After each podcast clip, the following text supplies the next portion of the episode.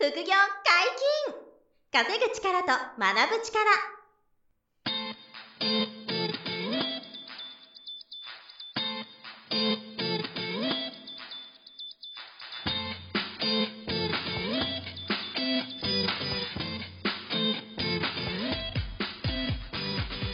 この番組は稼げるようになりたいを叶える副業アカデミーの提供でお送りいたします。副業アカデミーはあなたが副業で稼げる状態になることにコミットしたスクール。初級コースから上級コースまで様々なジャンルの副業ノウハウを学んでいただけます。詳しくは副業アカデミーで検索ください。こんにちは、小林正弘です。山本博です。よろしくお願いします。本日も小林さんと2人でお送りします。はい、よろしくお願いします。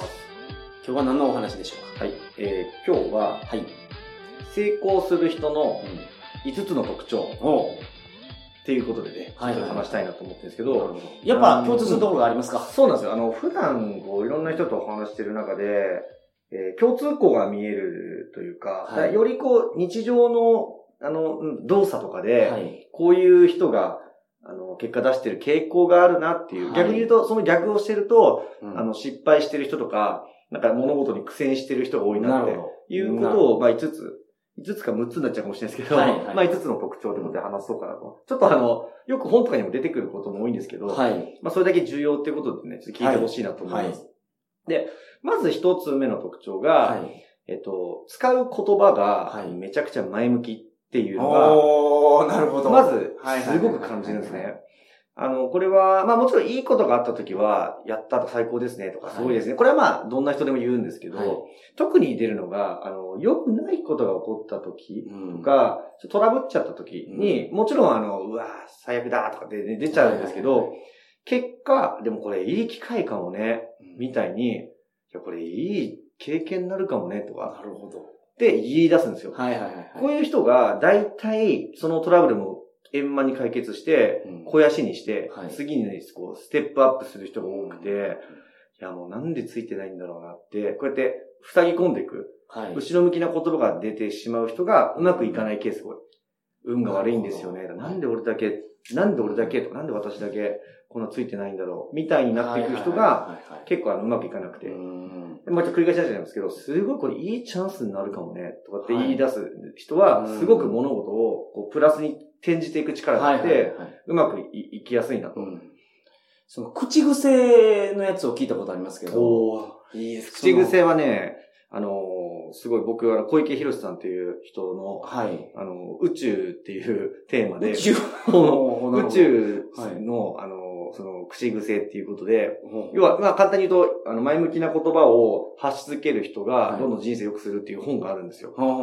なんで、小池さんの、何回かお会いしてる人で、講演にも聞きに行ったことあるんですけど、もう口癖ですよね、今言ってるのまさに。だから、例えば口癖で、最悪やっていう口癖がある方がいるとするじゃないですか。で、口癖が最高やっていう人がいるとするじゃないですか。その人の人生の中でですよね、運によって起こることなんて、人によってはほとんど差がないんですよ。で、例えば雨が外に降ってるっていう時に、ほとんどの人がちょっと濡れて嫌やなと思うかもしれないけど、雨降って嬉しい人もいるんですよ。だからその何かの状況が起きた時に、どう捉えるか。なるほど。で、ここのストレスが全然違うんです。そうですよね。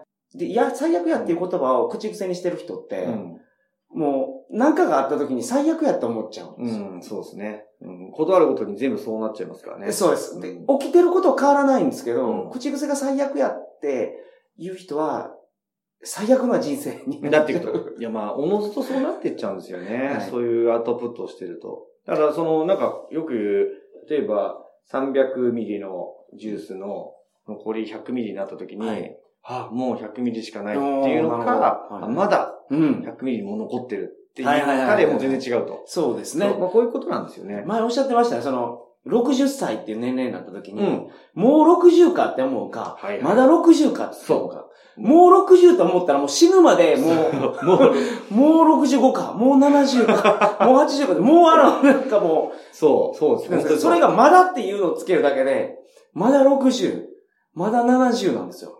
もう全然違いますよね。そう。同じ60迎える人、ね。あ、そうなんですよね。どんだけ違うから。だからやっぱり、成功する人って、使う言葉がものすごく前向きで、明るいと、はい。特にしんどい時とか大変な時にも、うん、極力そういう言葉を使うようにしているなっていうのが、まあ一つ目の特徴ですね。はいはい、で、二つ目の特徴、まあ、これもよく出ますけど、はい、話を聞くのがうまい、かっこ、最後まで聞けるっていうのが、はい結構あって、はい、よくあるのが、こう話してて、まあ、全部が全部じゃない、もちろん難しいんですけどね、はい、基本的に人の話をこう、聞けないケースって多くて、はい、こう喋ってる中で、まあ、その話し手のね、喋り方が上手い下手もあるんで、はい、絶対こうとは言わないけど、まあ、一応こう普通に喋ってる時に、はい、あ、それなんとかなんとかとかって被せてきちゃう。うん、とか、わかるわかる、それなんとかなんとかとかでさ、つって、はい、自分の話に持ってきたい人とか、はい、最後まで聞けない人って、こう、結構多いかなと思ってて、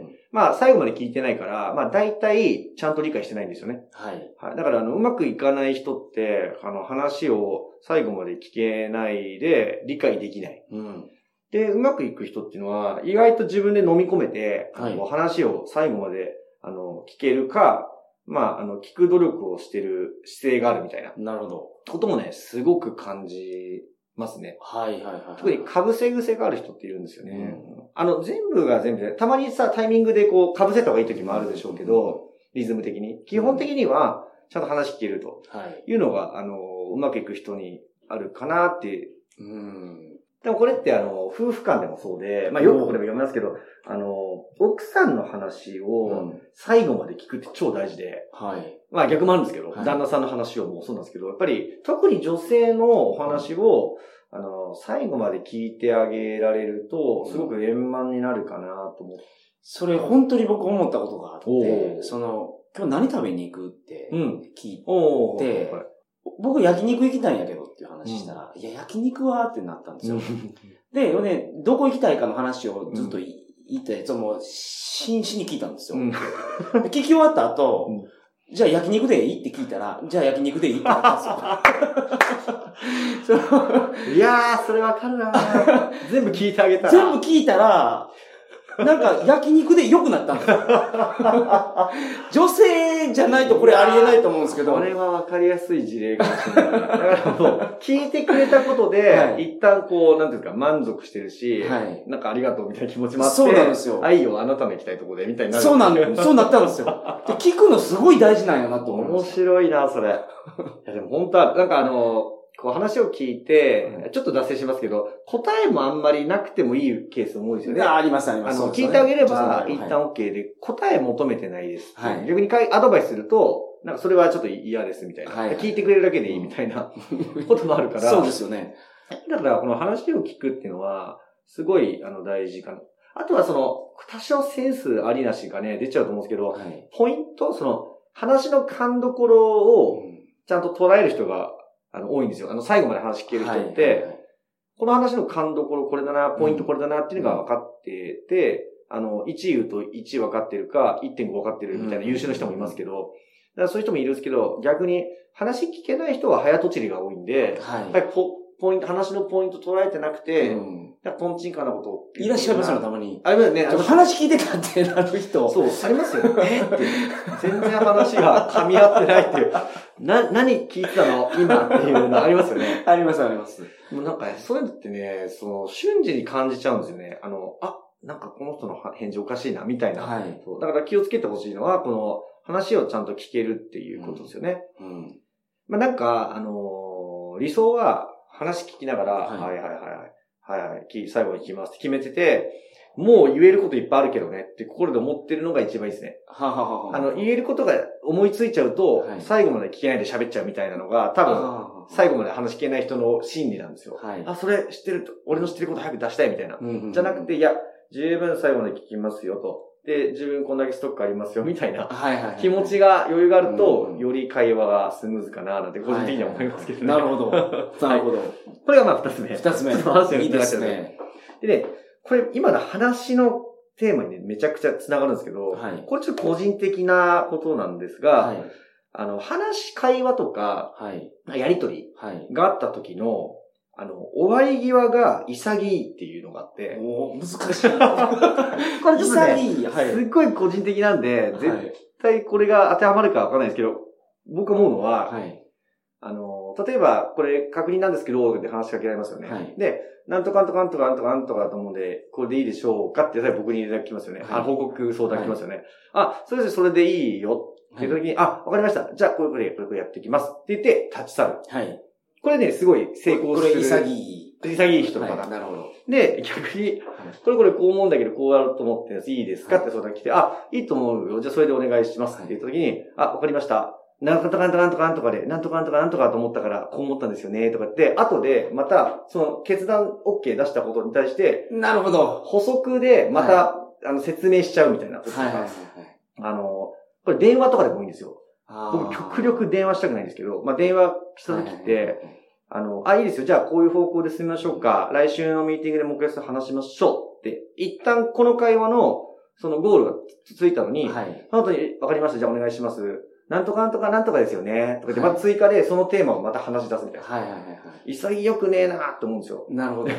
もうそれ終わったから。そう。もうそれ終わったから。これ何でかっていうと、前にも言ったの、時給の感覚がないんですよ。はいはいはい、相手の時間の価値を考えてないから、一旦終わったら、うん、潔くここは退いとこうっていうスタンスをお互い持ってた方が、相手の時間の価値とか、まあ自分の時間もそうですけどね、うんうんうん。もう考えてる人のアクションなんで、うん、この、会話とか、まあ、電話での会話、リアルのタイムの会話、うん、あとは、なんかみんなで、集まって、はい、なんかこう、ミーティングしたり、パーティーしたりとき、うん、まあ、パーティーだったら、まあ、楽しい気持ちだったら、ちょっと例外もありますけど、終わり際がバシッと終わるっていうのが、はいはい、すごい、なんか、なんとかできる人がちゃんとやれることかなと思ってて、これもすごい差が出るんですよね。なるほど。うわぁ、終わり際遅いなっていう場合があるんですよ。これも一旦今の終わるタイミングだったなっていう、そのサイン出してるんだけどなみたいな。なるほど。あ、それはなんとなくわかりますね。でも話したいし、はい、自分の思ってることをもっと伝えたいみたいなことはどうしても気持ちがあるんで、一回決まったことも補足しちゃうとかね。うん、そうそう。まあ、否定しすぎるとね、申し訳ないんですけど、すごいそれはね、よくあるんですよ。なるほど。まあ、それは、相手の時給考えてない人症候群ですね。はい。ない症候群。そうそう。それはちょっと気をつけてほしいなっていうのが、まあ、三つ目の。三つ目。はい。うまくいく人は、やりとりや会話のそう終わり際が潔いですね。はい。はい、で、四つ目。これめちゃくちゃ大事なんですけど、まあ、ホリエモンもよく言うんですけどね。はい。これ、レスが早い。レスポンスが早いっていうのは、はい、これ、すごい出るなと、如実に。はいはいはい。もちろんすぐ返せない時も、ありますけど、はい、基本的に返事が早い。はい。で、これは会話というよりは、うん、例えば LINE とか、うん、メールとか、はい、まあ、こういうものですよね。はい。に対しての、返事がすごく早い。うん。か、遅い時は遅いなりに一旦、遅いって報告が来る。はいはいはいはい。これはね、すごい、なんていうんですかね、如実に現れて、うん、なるほど。なんか、例えば、まあ、今だったら LINE が多いですけどね。はい、LINE とかで、先ほどありがとうございましたって連絡を送ったとしますよね、例えば。はい。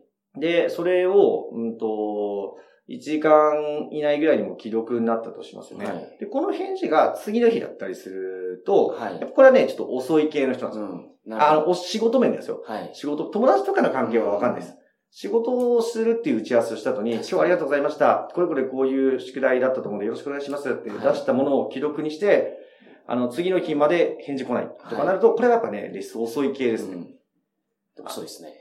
わかりましただけでもいいし、はい、また後日ご連絡します。ありがとうございました。って一発入れられるか入れないかでも全然違いますし、はい、で、それがなんて言うんだろうな、もう、習慣になってるんですよね、成功する人って。うん、だからもう、レスが遅いのはもう、ダメなんですよ、自分が。もやもやしちゃって。はい、だから、すごい反応が早い人が多いか、うん、まあ、遅かった時も遅いなりの理由がちゃんとついて帰ってくる。はい。こういう理由でちょっとレスが遅くてすいませんでした、とか言って、ちゃんとまあ、言い訳っていうよりはそうですけど、はい、もう僕なんかも結構そういうのがあって、うん、全部最速かって全然そうじゃないんですけど、はい、遅くなっちゃった場合とか、あと、たまにまあ失恋することもあるじゃないですか。うん、重なっちゃって。はい。また失恋した時ともすごいお詫びとか、理由がちゃんとついて帰ってくるっていう、この、レスのスピードっていうのはね、めちゃくちゃ、できる人とそうでない人で差がつくなと思ってて。僕、営業の仕事やってた時に思いましたけど、やっぱレスが早い人にお仕事お願いしようと思うじゃないですか。どうしてもそれもありますよね。はい、ポンポン進めたいですからね、はいうん。気持ちいいですからね、その方が。まあ、相手のそのさっきの時間のことと重なるんですけど、はい、相手を待たせないとか、うん、その今の状況を相手に伝えとくっていうことが、その現れるんで、レスのスピードに。なるほど。まあちょっと全部が全部パンと返せないこともあるんですけど、うん、まあ返せないなりの返事ができますからね。はい、ちょっとこれお時間ください。うん、いついつまでにご連絡しますとかって、すぐ返事が来れば、うん、それまでの日付待てますからね。うん、確かに。全然違いますよね。そこが連絡なくて待たされるのと、うん、何日まで待ってくださいって、レスがポンと来てる人でも全然違うと。はいはいうん、これちょっと同じ今の4つ目ののが巻き込みたいんですけど、はいレスが早い人に関係して、もう一個個人的に、できる人にある特徴が、お金の支払いが早いんですよ。これもね、すごく面白くて、はい、例えば、申し込み金とか、はいはいはい、あとは何かを立て替えておいてあげたんで、うん、例えば一緒に出張行った時の新幹線で立て替えておきましたから、まあ、タイミングいい時にこれ払っといてくださいって言って、値段出した時、お金、例えば15,000円後で振り込んでね、とかって言った時に、この払いが早い。なるほど。これわかります？お金を、すぐ払わない人と、はい、すぐ払う人の差って。いらっしゃいますよね。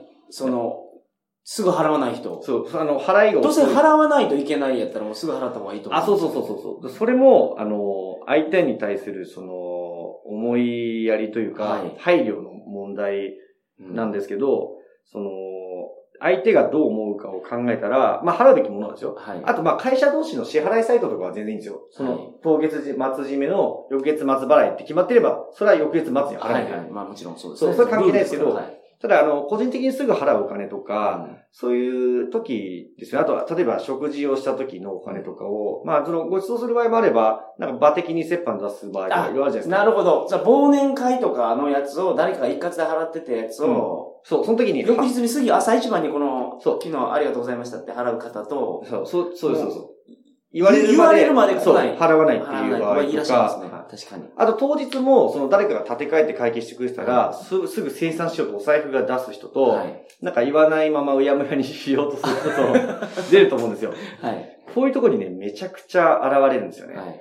で、これ大体ね、レスのスピードとね、大体比例してて、なるほど。レスが早い人はお金の払いも早いと。はい。気持ちよくお金が払える人みたいな感覚があって、これ大きく違うかなと思ってて。で、お金払う側はなんで早く払った方がいいかっていうと、はい、これはもう結構いろんな理由があって、一つはさっきの相手に対する思いやりというか、配慮が、姿勢として出せますよね、すぐ払った方が。はい。っていうのが一つと、あとは、そこに対する価値を認めてるんで、うん、その人に対するお金払うとかも、早く払った方が、なんていうんですかね、認めてることが伝わる。確かに、はいはいはい。からすぐお金を払った方がいいですし、あと最後は、自分の覚悟の問題で、うん、それに対してお金を払うっていうことを、ちゃんと早く決断してることが重要で、はい、そこを遅らせる人っていうのは、決断が遅いがちっていうかなんですか、うん、遅れがちな人なんですよ。なるほど。だからお金って払うべきものはすぐ払った方がいいんですよね。はい。すぐ払ったり、約束通りの期日にバシッと払うっていう、うん、そこを遅らせないっていうのがすごい大事かなと。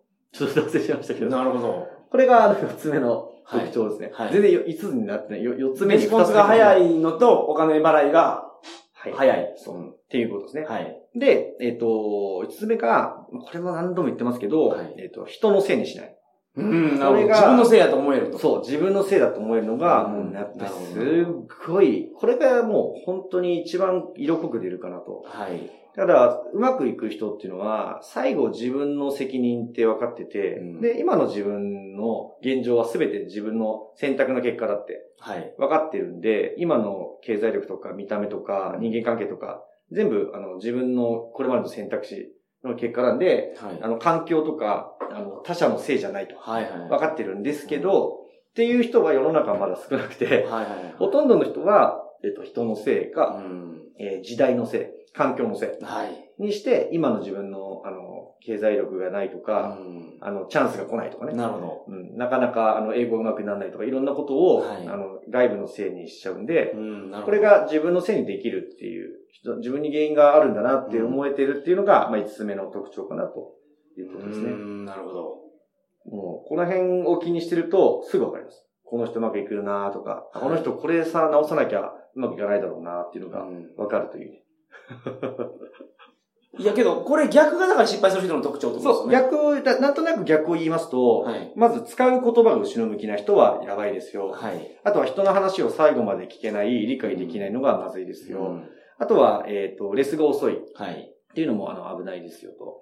で、あとは、話とかやりとりの終わり際が、潔くない。うん、はい、はい。いつまでも、まあ、言い方ですけど、ネチネチしちゃうっていう。うん、大体自分の自己自由感を満たすためにネチネチしちゃうっていう。ただね。そうそうはい。で、最後に人のせいや環境のせいするっていう、うん。なるほど。これをやってると、物事がうまくいかないパターンの人。はい。になるから、気をつけてくださいっていうことですね。うん。なるほど。これも直せるところは、直していきましょう、皆さん。うん。でも心がければ、そうですね。ほとんど直せると思いますよね。うん、特に前向きな言葉とか、はい、話を最後まで聞くとかね、うん。この辺はもうそんなに難しくないですよね。はい。ちょっと頑張れば、レスを意識する、レスの速さを意識するとか、お金の払いを早くするとかは、はい、まあ、頑張ればできることかと思うんで、だいたいまあ、できると思う。一番難しいのは人のせいにしないってことかな。うん、全部自分に原因があるよっていうのを、改めてこう、腹落ちさせるのは難しいかもしれないですけどね。はいはい、まあ、そんなところかな。なるほど。素晴らしい。ぜひ参考に。はい、ありがとうございました。はい、副業解禁、稼ぐ力と学ぶ力、そろそろお別れの時間です。お相手は、小林正弘と山本博史でした。それではまた来週。さよなら。さよなら。